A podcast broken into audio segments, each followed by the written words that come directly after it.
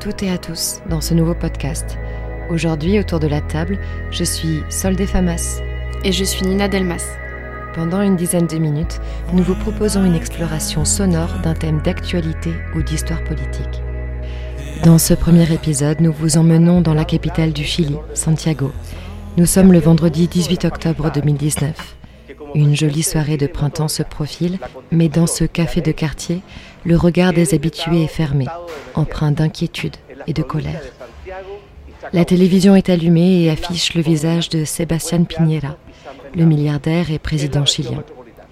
Il est en train d'annoncer la mise en place de l'état d'urgence dans plusieurs provinces du Chili, dont celle de Santiago.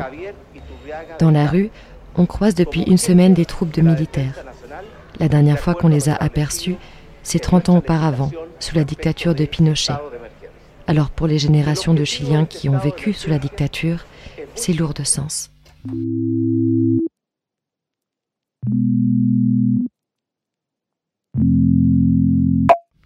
Que s'est-il passé cette semaine-là? Il faut remonter quelques jours plus tôt pour comprendre ce qui s'est passé. Le lundi 14 octobre, cinq jours avant, les lycéens de Santiago ont appelé à frauder les transports pour contester l'augmentation du prix du ticket de métro. Combien ça coûte un ticket de métro? Le ticket de métro est passé de 800 à 830 pesos, ce qui représente près d'un euro pour un trajet en métro. Seulement les salaires ne sont pas les mêmes qu'en Europe. Le salaire minimum au Chili est de 300 à 1000 pesos, environ 350 euros. Ça pèse très lourd sur le budget d'un smicard. Et du coup, comment est-ce que le gouvernement a répondu à cette initiative populaire? Le gouvernement a immédiatement envoyé l'armée. Ils s'appellent les carabineros, ce sont les forces spéciales. L'armée et la police ont immédiatement réprimé la contestation lycéenne en bloquant l'accès notamment des stations de métro.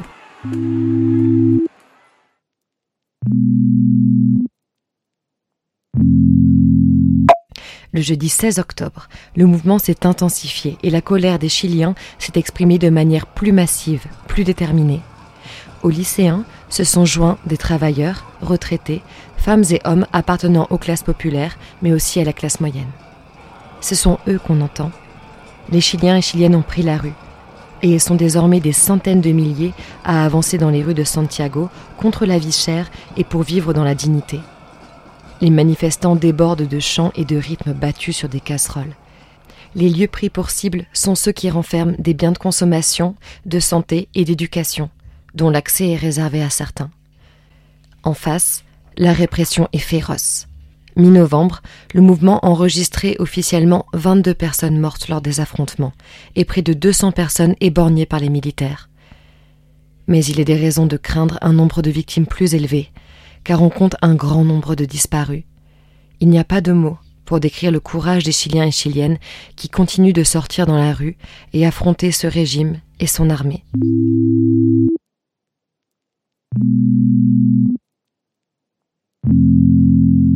Du coup, la colère est plus globale. Oui, en fait, l'augmentation du ticket de métro, c'est un peu la goutte d'eau qui fait déborder le vase. Écoute ce que dit ce manifestant. Lo que ocurre no es solamente porque hayan bajado, o sea, hayan subido el metro por 30 pesos.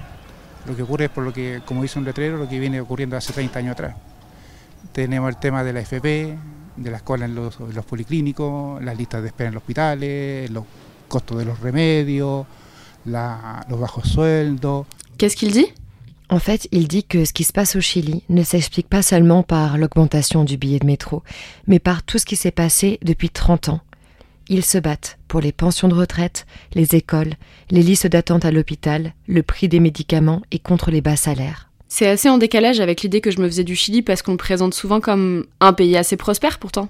Oui, et l'économiste américain néolibéral Milton Friedman parle même de miracle chilien. Une manière assez étonnante de désigner la série de réformes économiques imposées par la dictature de Pinochet. Dans les années 50, en pleine guerre froide, le gouvernement états-unien s'inquiétait de voir se diffuser en Amérique du Sud les idées socialistes, voire communistes. En 1959, le président Henry Truman crée un programme de coopération et de développement en direction des pays du tiers-monde, et notamment du Chili.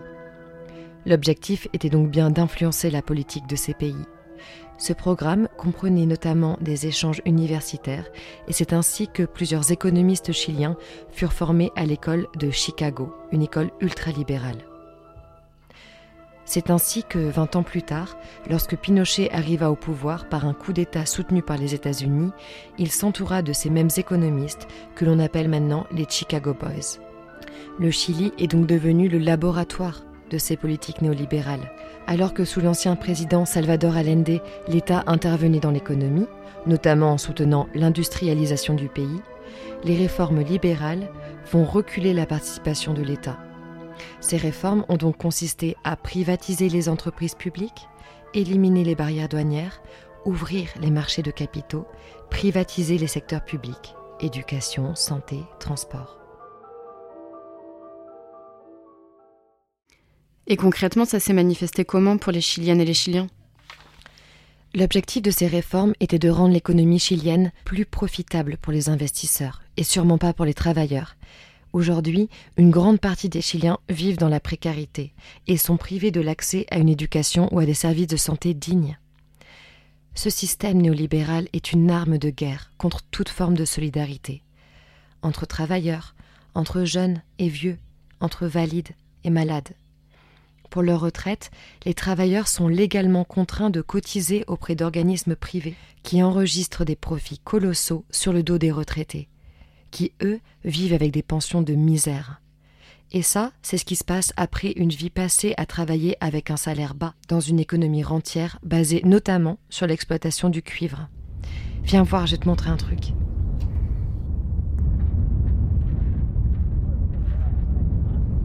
On est où là? Dans le désert? Oui, on est dans le désert d'Atacama, au nord du Chili. Ici, il y a une des plus grandes mines de cuivre du pays, la mine d'Escondida. Là, on est en 2017 et les mineurs sont en grève depuis un mois. La personne qu'on entend explique qu'ils resteront le temps qu'il faudra pour défendre leurs droits, et notamment le respect des temps de repos. Ça, c'était en 2017. Qu'est-ce qu'il en est aujourd'hui? Les travailleurs n'ont pas été entendus. Le mardi 29 octobre dernier, le syndicat des mineurs chiliens a mené une nouvelle grève c'est à la fois un soutien au mouvement social qui a lieu au Chili et une manière de s'opposer aux abus et infractions des entreprises du cuivre qui mettent en danger les travailleurs en réduisant les mesures de sécurité. Et l'État ne protège pas les travailleurs Disons que l'État chilien reste marqué par 16 années de dictature. Les Chiliens demandent aujourd'hui un changement de constitution, celle qui date de 1980, l'époque de Pinochet. En fait, ce mouvement social est révélateur à une plus grande échelle de l'injustice du système politique et économique au Chili. Dans les manifestations, des drapeaux mapuches sont brandis à côté des drapeaux chiliens. Les Mapuches sont la première communauté autochtone du pays. Après avoir été colonisés, puis expropriés de leurs terres dans les années 30, ils sont encore marginalisés par le pouvoir chilien. Les violences policières visibles au Chili depuis des semaines sont une réalité pour les Mapuches qui sont brutalisés par la police chilienne depuis des décennies.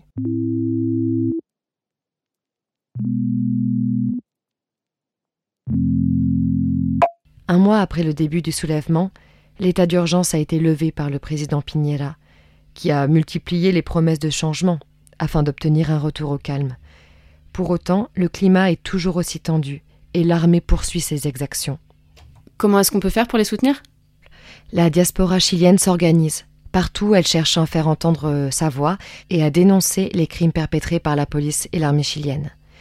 Diffuser des articles de médias alternatifs, ne pas laisser ce mouvement englouti par la censure de l'État chilien et soutenir les luttes sociales, si nombreuses en cette fin d'année 2019. Il s'agit aussi de s'opposer aux politiques des États français, espagnols et anglais, dont on sait qu'ils soutiennent activement la répression au Chili. En effet, le sous-secrétaire de l'Intérieur chilien a récemment déclaré que les polices de ces trois pays et la police chilienne collaboraient en termes de stratégie, d'expérience dans le maintien de l'ordre.